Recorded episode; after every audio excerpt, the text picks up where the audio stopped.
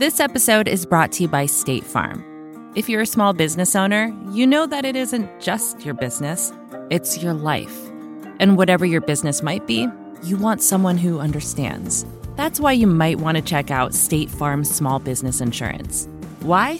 Because State Farm agents are small business owners too, living and working in your community. That means they know what it takes to help you personalize your policies for your small business needs. Like a good neighbor, State Farm is there. Talk to your local agent today. You know how to book flights and hotels.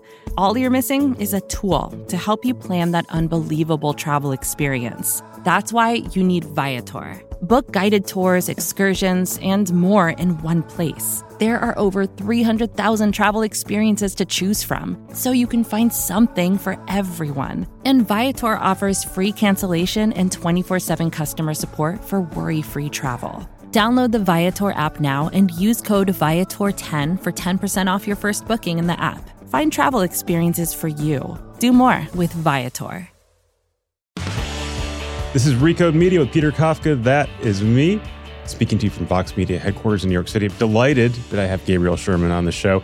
Wanted him for a long time. Finally got him here because he's got a TV show of all things about Roger Ailes. Welcome, Gabe. Thanks, Peter. Uh, your brief bio New York Magazine writer for a long time, now at Vanity Fair, wrote a book about Roger Ailes, and now there is a TV miniseries about Roger Ailes. Congrats. Thank you. Thank you. Did you imagine there was going to be a Roger Ailes miniseries on television? The short answer is no. You know, you never think as a as a reporter when you set out to cover a story that it's going to grow to the level where you know Hollywood would want to get involved. So um, you know, it's surreal when I was on set during production to see you know Russell Crowe, who's you know an actor. Obviously, I've watched my entire adult life to see him in, inhabiting this role. He really became Roger Ailes and gave me nightmares at certain points because I felt like Roger was back from the dead. Um, He's very intimidating. I mean, in, in, in, Ailes was in real life, and and, and, and, and Russ, yeah, and that's why I feel like it is a such a perfect marriage of of actor and subject. Uh, they both are larger than life people who command a room. And there, there's also a, a Gabriel Sherman character in the show. Yeah, it's a very small one. Um, so I, uh, but I do make an appearance, not me personally, but a, a great actor named Fran Kranz, uh, who appears as the journalist uh, in the uh, fifth episode.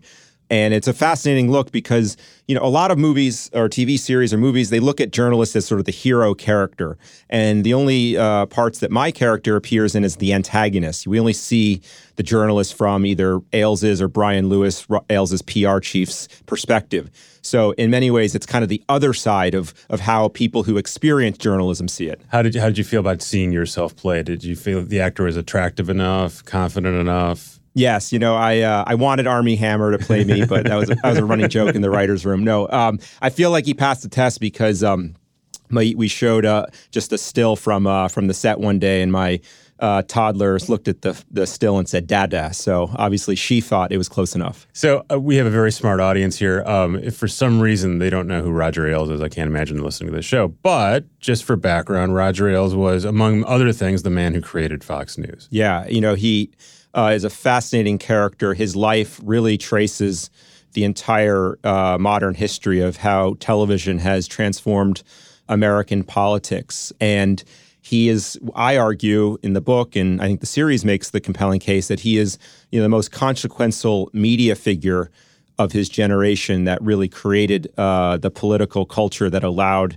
someone like Donald Trump to get elected president. I mean, if you look at Ailes's biography at 26, he was the executive producer of the Mike Douglas Show, um, the number one rated variety program in the 1960s. He talked his way into a job as Richard Nixon's media yeah. advisor, helped him win the 68 presidential election. that great Joe McGinniss book. Yeah, it's amazing, uh, amazing portrait of the a young selling of the president. Selling of the president. Go and read then, that. You know, he went on in the 70s. He had this kind of this peripatetic career as a Broadway producer and as a media consultant. And he finally, you know, found his true calling, which was always what he was best at um, in politics. And in the 80s, he became the preeminent uh, Republican strategist of his generation, helped Reagan get reelected in 84, and ran George Bush's media strategy in 88.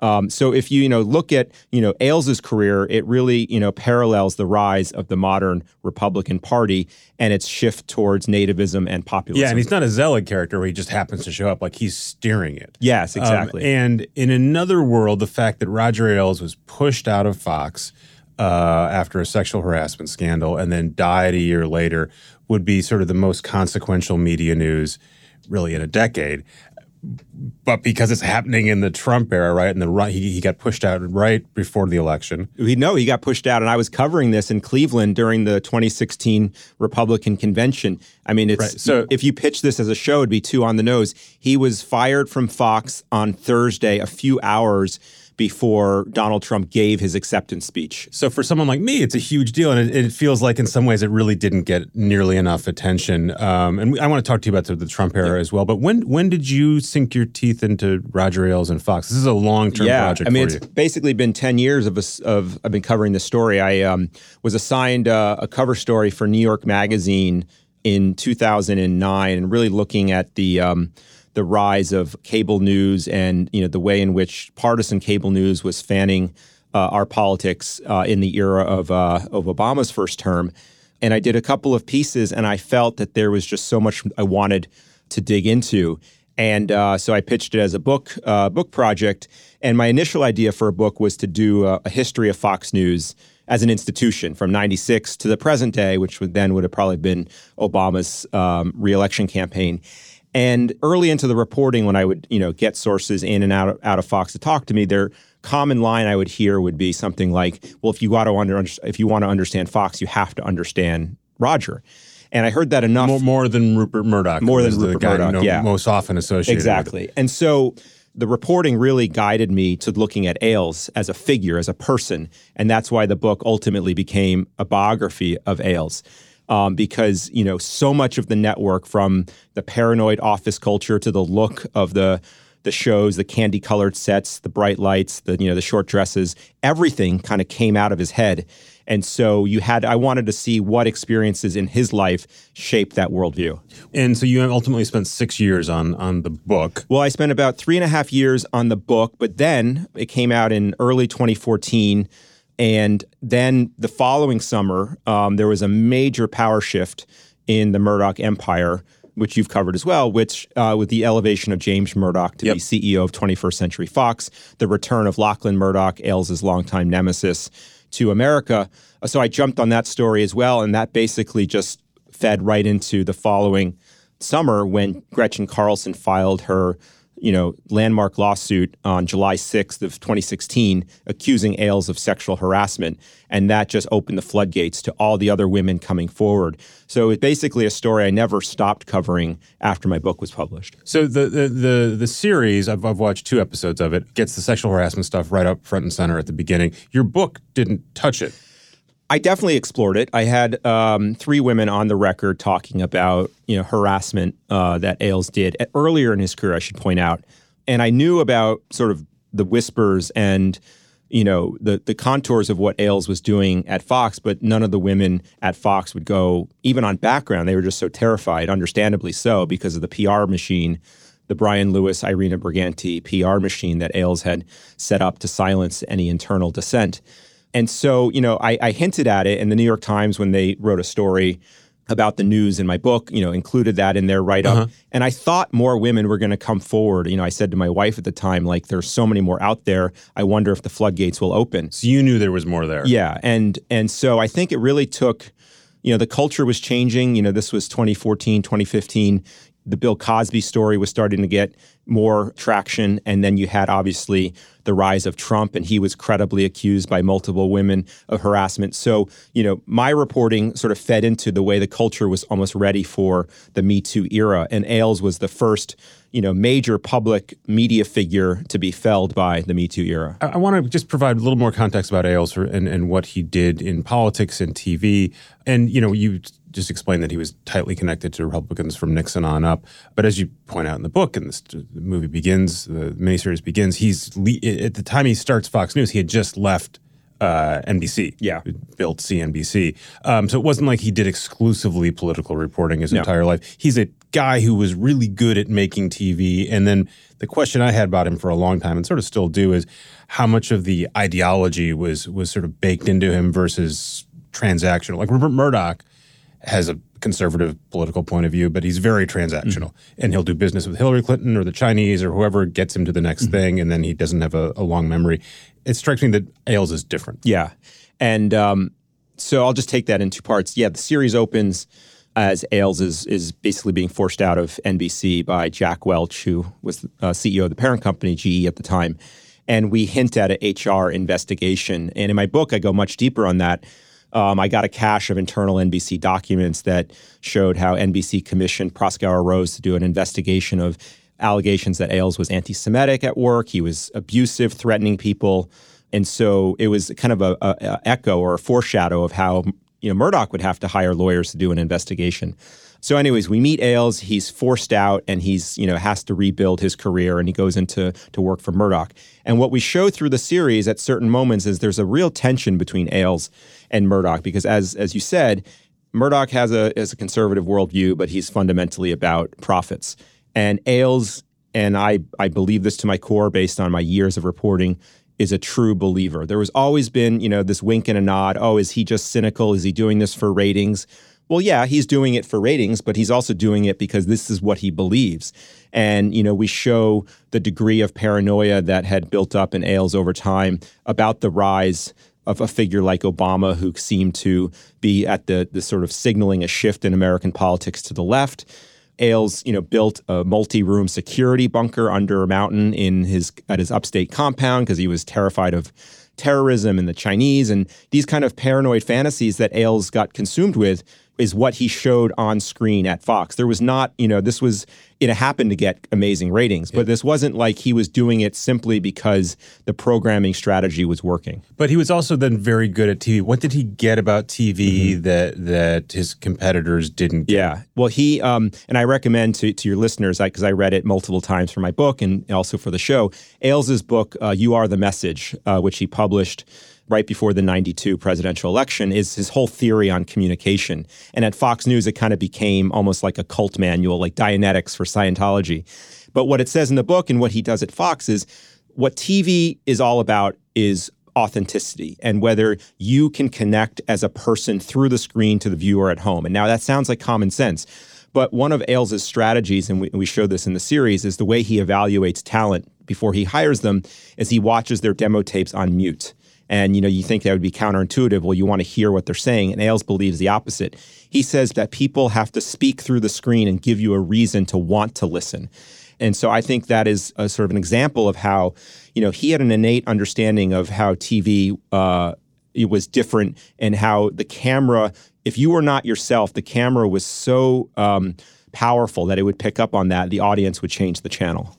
And and I, I remember doing a, a story about Fox for Forbes. It was early on, and sort of Hannity, not Hannity, uh, Bill O'Reilly was like coming up, but he wasn't a huge, huge star yet. Uh, and I had a brief interview with Ailes, and at some point I said something to the effect of, "Look, I was I was coming from Forbes, so I sort of figured he would, you know." Friendly voice here and I said, you know, the fair and balanced thing, that's, you know, don't really mean that, right? And he essentially hung up. Hmm. and I think they then talked to me again at some point, but clearly he was done with me. And in retrospect, I feel really stupid because my, my story was focused on sort of like the fact that Fox News was up tempo mm-hmm. and, and sort of tradition different than sort of traditional TV at the time. What I, I really did not get the ideological sort of through line that he had there. That he Yeah. was, he really did mean it. Oh, he did mean it, and um, but I'm not surprised that he hung up when you brought up the fair and balance because also what was so baked into Fox uh, from the beginning was this subterfuge or this kind of deception with their audience, where Ailes was smart enough to know that people didn't want to be told how to feel, and we show this in the show.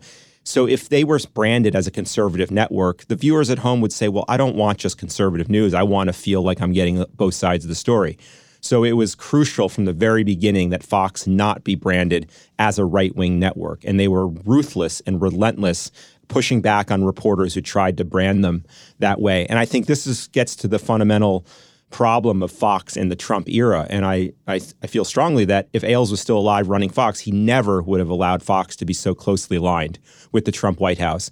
Because now, you know, any shred of credibility they have has been, you know, thrown out the window because they're seen as an arm of state TV. It was important for Ailes, for Fox to truly be seen as fair and balanced, even though behind the scenes he was programming it so that conservatives always won. Yeah, and working with the the Bush White House, yeah. as you explained. Um, I want to ask you about sort of uh, Ailes and Trump and, and sort of what that life would have been like. But I want to take a quick break. We're going to hear from someone, maybe a sponsor, maybe someone works at Vox Media. We'll be right back. This episode is brought to you by State Farm. You've heard it before. Like a good neighbor, State Farm is there. But it's more than just a tagline, because State Farm agents are small business owners themselves who live and work in your community. And if you're in the market for small business insurance, who better to work with than an agent who understands what it takes? State Farm agents can help you create a personalized insurance plan that fits your small business needs and budget. Talk to your local State Farm agent today about small business insurance. Like a good neighbor, State Farm is there. Support for this show comes from Slack. You're a growing business and you can't afford to slow down. If anything, you could probably use a few more hours in the day.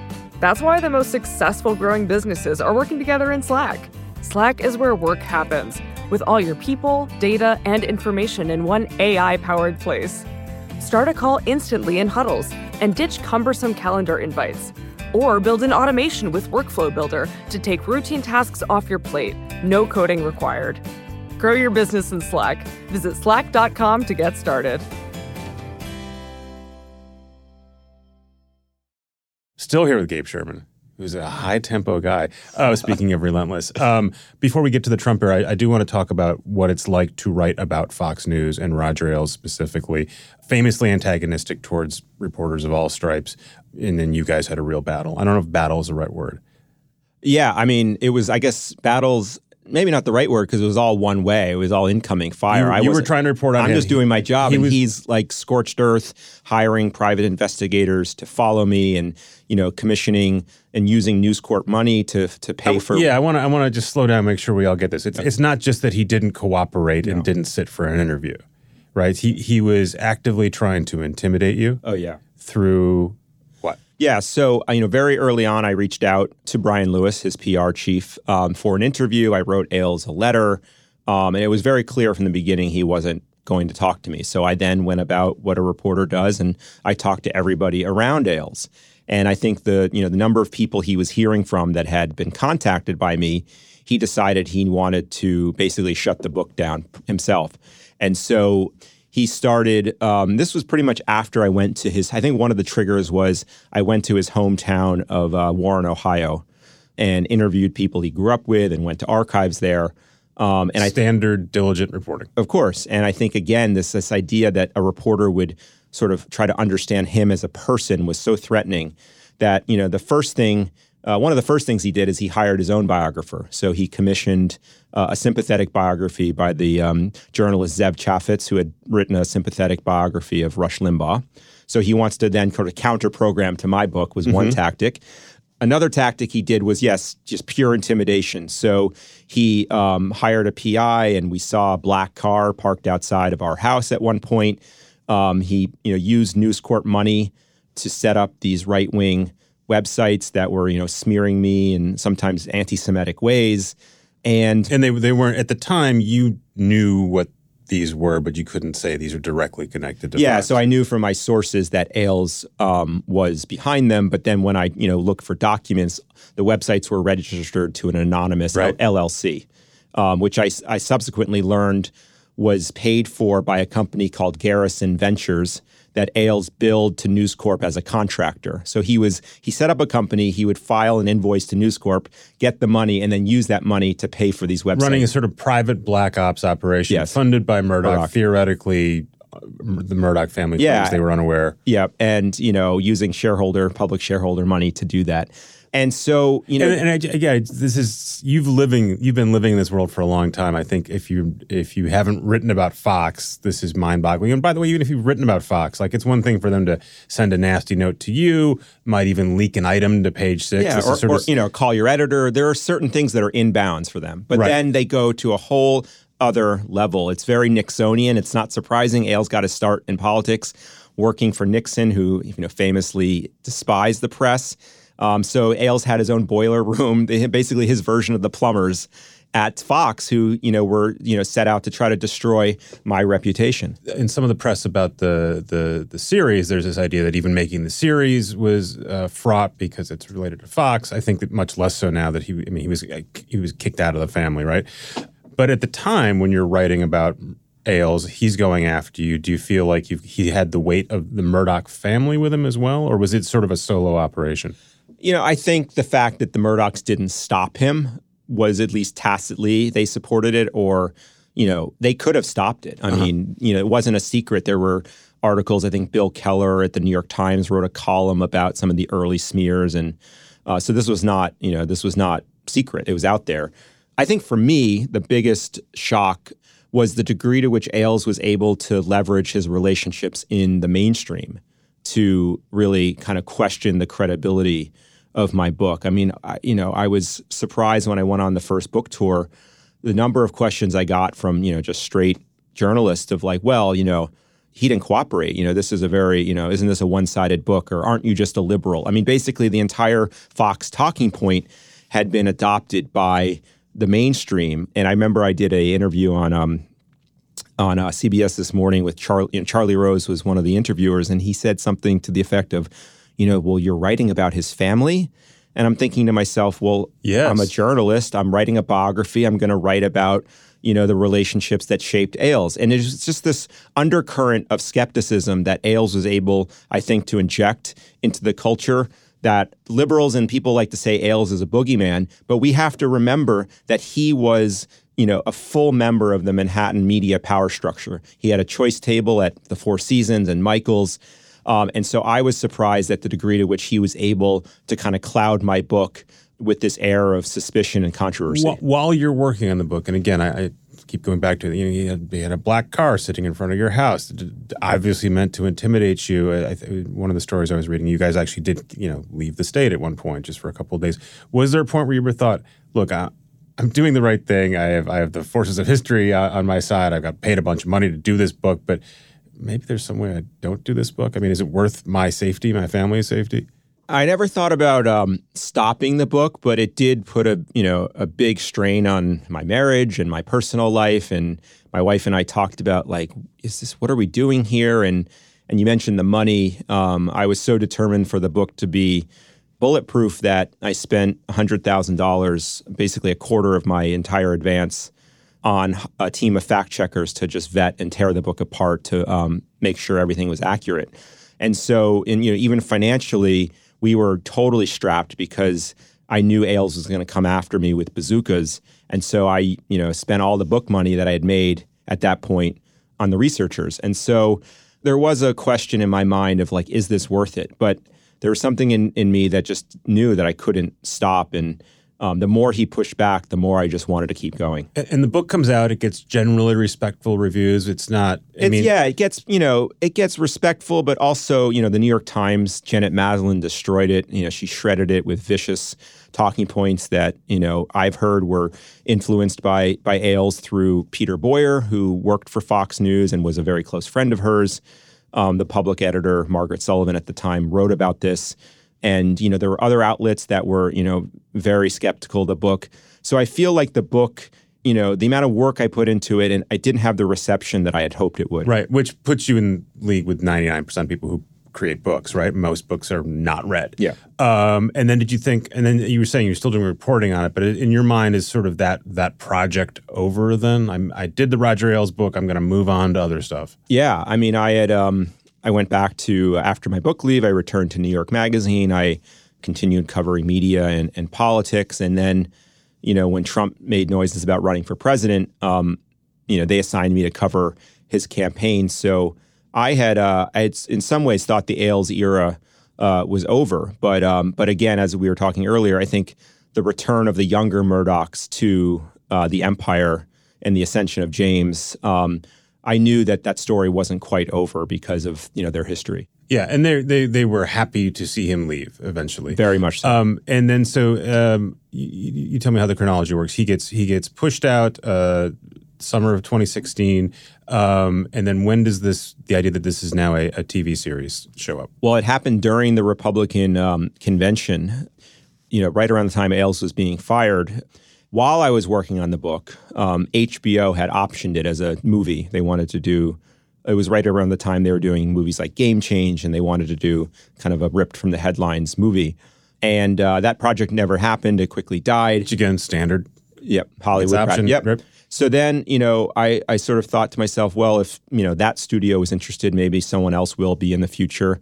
And so when my book came out and I was sort of feeling like, you know, what am I going to do next? Um, one of the things I did to distract myself was I got up at, you know, five in the morning before work and read every screenplay I could and sort of taught myself the form of screenwriting. And I had started working on a, a, a movie, a fictionalized movie about a right wing media mogul who descends on a bucolic upstate New York Uh-huh. town and takes over the newspaper and you know basically The kind of- Roger Ailes story. Yes, you know one of my favorite parts of the book is you know Ailes' adventures with his upstate newspaper in Garrison, New York. Everyone's trying to figure out how to save local news, and, and Roger Ailes had a version, which is he was going to buy his own paper. Buy well. his own paper and turn it into a right wing organ. And then the liberals in town set up their own liberal newspaper. In a microcosm, this little town of about 5,000 people, 10,000 people becomes America, where you have competing media clashing. So that was going to be the basis of kind of a black comedy. My wife and I had written about half the movie, and then I got consumed with the Trump campaign, so put it aside. Fast forward, Ailes is fired. I send uh, the script pages to my friend Josh Raffel, who was at the time Jason Blum's PR chief at Blumhouse Productions. And and and Blumhouse Productions at the time is known for making cheap and effective horror, Horror movies, movies. primarily. and they were getting more into some prestige projects. They made the movie uh, Whiplash. Whiplash. and uh, produced the documentary The Jinx uh, about the Durst saga. So, in, in any event, fast forward, you know, shortly after reading those pages, I'm on the phone with the two heads of Blumhouse Television. Who tell me that they're interested, but they want to do it as a multi-part series and not fictional. They want to do it as the real characters, and you know that was um, again. You, you never think as a journalist this will ever happen, but that was the spark that led to the show. And then so they start making the show, and then Ailes dies. So we started. Um, we the Showtime came in as the network that would partner with us, and um, we hired a bunch of writers, and we started writing the scripts while Ailes was very much alive.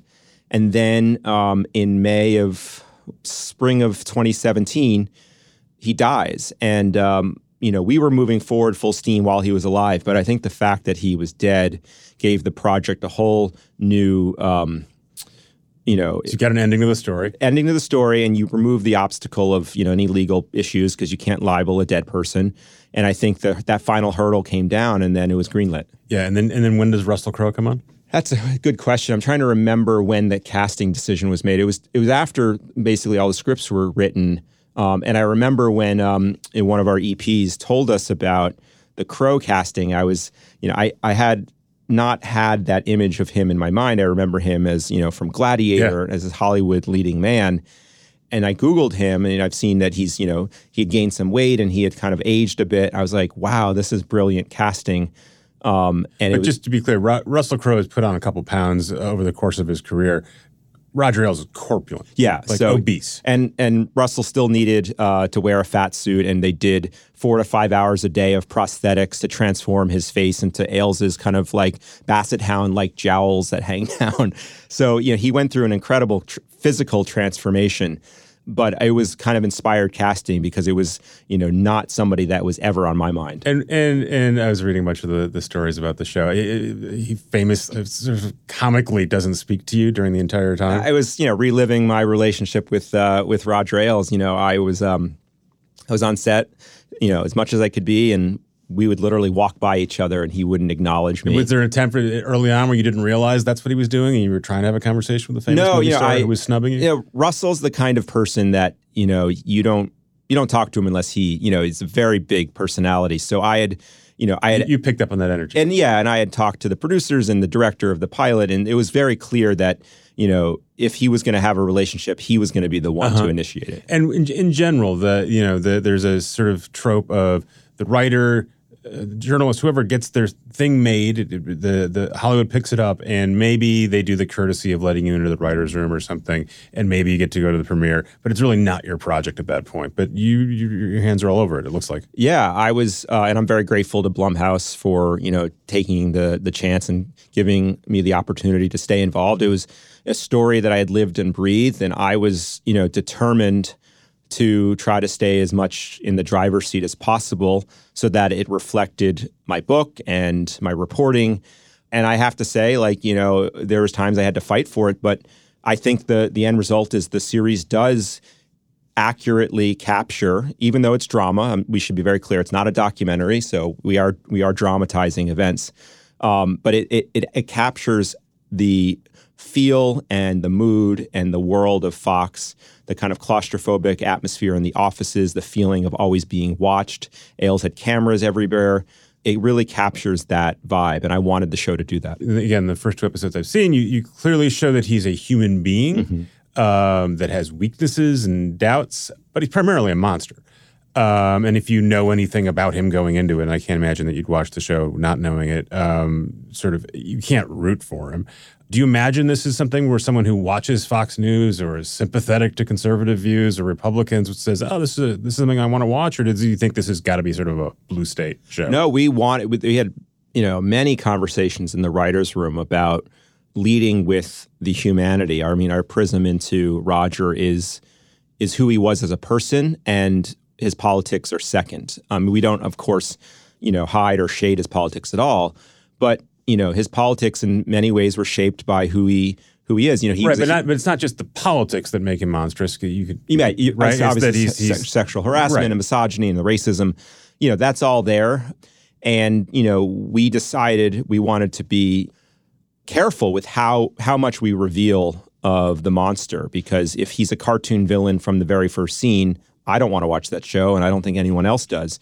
And so when we meet Roger Ailes in our series, you know, he's being fired, right? And that's a that's a universal kind of a humiliation. Anyone can understand that, and it's an underdog story, right? I mean, he's kicked out of NBC. He goes to work for Murdoch, who you know had a, a very kind of uh, scrappy and underdeveloped TV uh, division.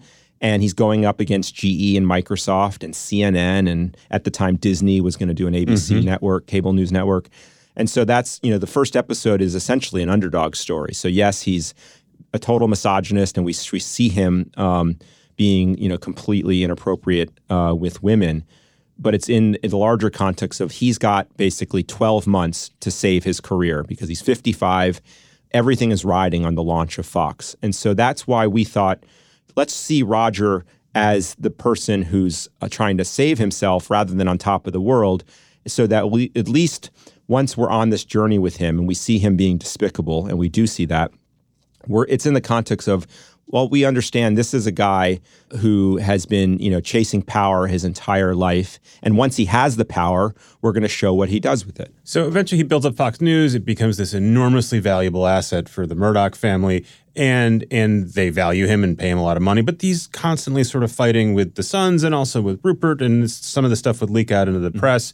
Uh, but it always seemed like it, it never mattered because he had made this thing. He clearly owned the thing. Even, I mean, I used to you know, work sort of with the Wall Street Journal, and he would be fighting with the Journal people in the same building.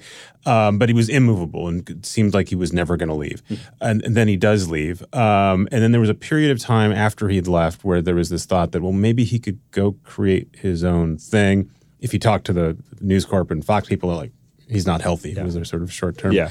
answer, but but there was this idea that he was going to go make a new thing. Yeah. Do you think he had he not died, do you think he would have been successful at making a new thing in a Twitter, internet, No. Trump era? No, I don't. I reported this recently in Vanity Fair. Shortly before he died, he actually had had a secret meeting set up with Peter Thiel to discuss whether maybe Thiel would finance uh, a right wing media TV uh, channel. It never happened, obviously. And, um, you know, I feel the media, and, and this is something I definitely explore in the book, you know, the media culture had kind of moved beyond Roger at the end of his career. He didn't get the internet. He dismissed the internet.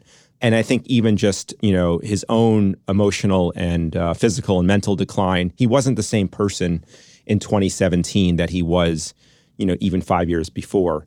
And I heard stories from the Trump campaign when I was covering it that he went to. Um, there's a, a, famous story after Ailes was fired. He went to a debate prep session with Steve Bannon and uh, all the tr- Kellyanne Conway and, and, Trump to prepare for uh, the first debate against Hillary. And they all expected Ailes to be this heavy hitter, and he's in there and he's just kind of like rambling and telling war stories about Reagan, and he wasn't adding any mm-hmm. value. Mm-hmm. And so very quickly, you know, Ailes was kind of cast aside from Trump world. Um, so I feel like as much as Ailes wanted to be back in the game, I don't think he had the horsepower that he did. I, I don't. And is think, that about is that about him not getting Trump or or his health or him not getting the internet or the politics?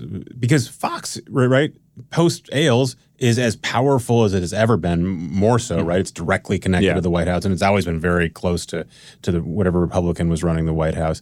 So he clearly got something in an enormous way. Um, what didn't he get about 2016, 2017? Yeah, I mean, I feel like he uh, would have, you know, basically have had to start, you know, TV news network from scratch, right? And you know, as you know, with carriage fees, the amount of capital it would need for him to get the distribution yeah um, in 2017 to even matter. If you look at, you know, there's One America News. I mean, the only strategy that seemed to be viable in 2017 was to become, you know, even to the right of Fox. Right. Right. And that's sort of what Sinclair is sort of playing with yeah, a little and, bit. And so I just feel like Ailes, you know, he could have done that, but, you know, we see players now trying to get to the right of Fox, and they're not really effectual. So I and just, it was just the theory that Breitbart was going to replace uh, Fox and yeah. didn't at all. And you know, I think actually, you know, Ailes's theory of Trump was you have to be careful because he was going to end up controlling the Fox News audience, which it, he does. I mean, post Ailes, there's no power center at Fox. The producers of the shows run their own uh, fiefdoms. And the only thing that gets reliable ratings is pro Trump coverage, which is why there's no conspiracy where there's daily talking points coming from Trump to the top, you know, filtered down. It's what are we going to do that rates? And let's cover Trump. Let's do pro Trump coverage. And then they all have individual, or no, two of them, right? Tucker Carlson yeah. has a relationship with him. Yeah. Uh, uh, Hannity, Hannity does, Laura Ingraham sort does. Of anyone who's on TV that Trump is watching. Yeah, Trump, and I've written this as well. I mean, in many ways, Trump is running, he is the executive producer of Fox News. It's those relationships with the talent plus the fact that the audience wants pro-Trump coverage. So it passes on from Roger Ailes to Trump. Trump yeah, is now I, effectively yeah, Roger. Yeah, Ailes. I mean that's the power vacuum that was filled by Trump. And what do you what do you think becomes of Fox post-Trump, post-Ailes? That's a really fascinating question. I mean, I think the larger question is what be happens to the Republican. I mean, it's the same question, I guess. What happens to the Republican Party? You know, I don't, I don't know. I mean, you know, the Fox News audience even you know now is still so loyal to Trump if let's say the Republican Party tries to have a restoration of the establishment. I don't think the Fox News audience wants to you know hear a Marco Rubio style Republican. I mean they want red meat. They've been pushed for you know by Ailes and Fox for 20 years now. So far that it's like you know it's like a drug. You get a, you know enough tolerance you need more and more of it to stay hooked. Do you think i mean there was this idea that there was going to be a trump tv right? He was going to lose the election uh, which he'd be happy about and then he was going to make a new media yeah. venture. And and and does fox then become sort of trump tv in that's 20, a great yeah i mean 20 or 24 yeah i mean if trump's no longer in office like you know you know, depending on what happens with you know the Southern District of New York, invest, you know, the investigations.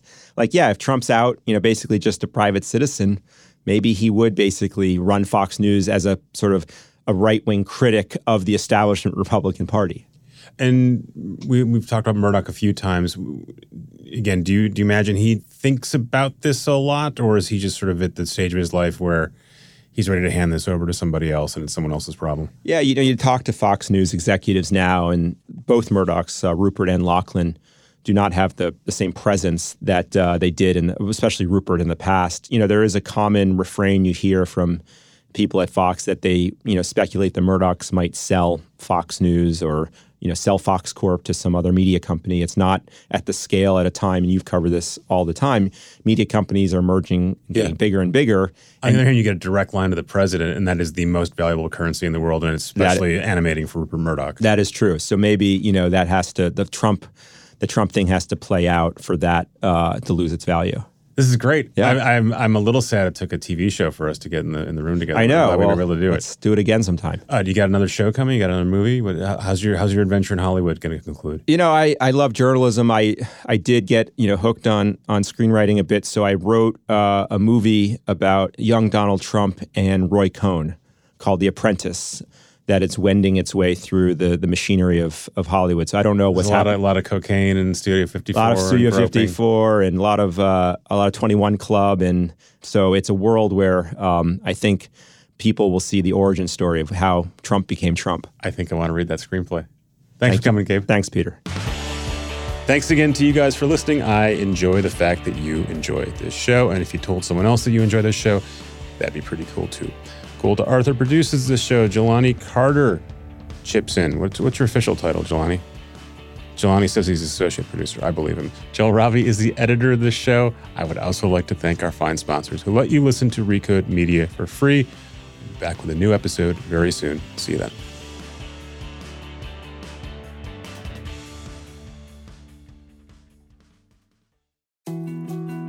More to dos, less time, and an infinite number of tools to keep track of. Sometimes doing business has never felt harder, but you don't need a miracle to hit your goals. You can just use HubSpot because their all in one customer platform can make growing your business infinitely easier. Imagine this high quality leads, fast closing deals, wildly happy customers, and more benchmark breaking quarters. It's not a miracle, it's HubSpot.